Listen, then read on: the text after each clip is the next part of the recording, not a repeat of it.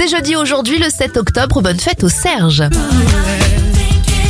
Les anniversaires pour commencer, la chanteuse Tony Braxton a 54 ans, 62 pour le producteur vu dans la version américaine de Nouvelle Star Simon Cowell et 75 ans pour Bernard Lavillier. Air France est créée en 1933, la deux chevaux est présentée pour la première fois en 1948. En 1949, avec la création de la RDA, l'Allemagne est divisée en deux, la RFA d'un côté, la RDA de l'autre, et C8 fait son arrivée en 2012 en lieu et place de D8.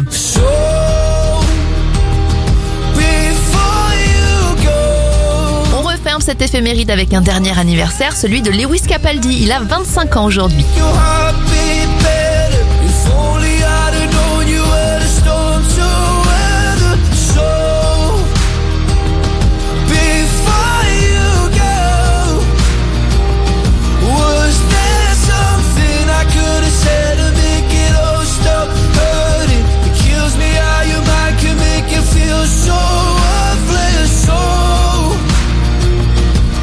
before.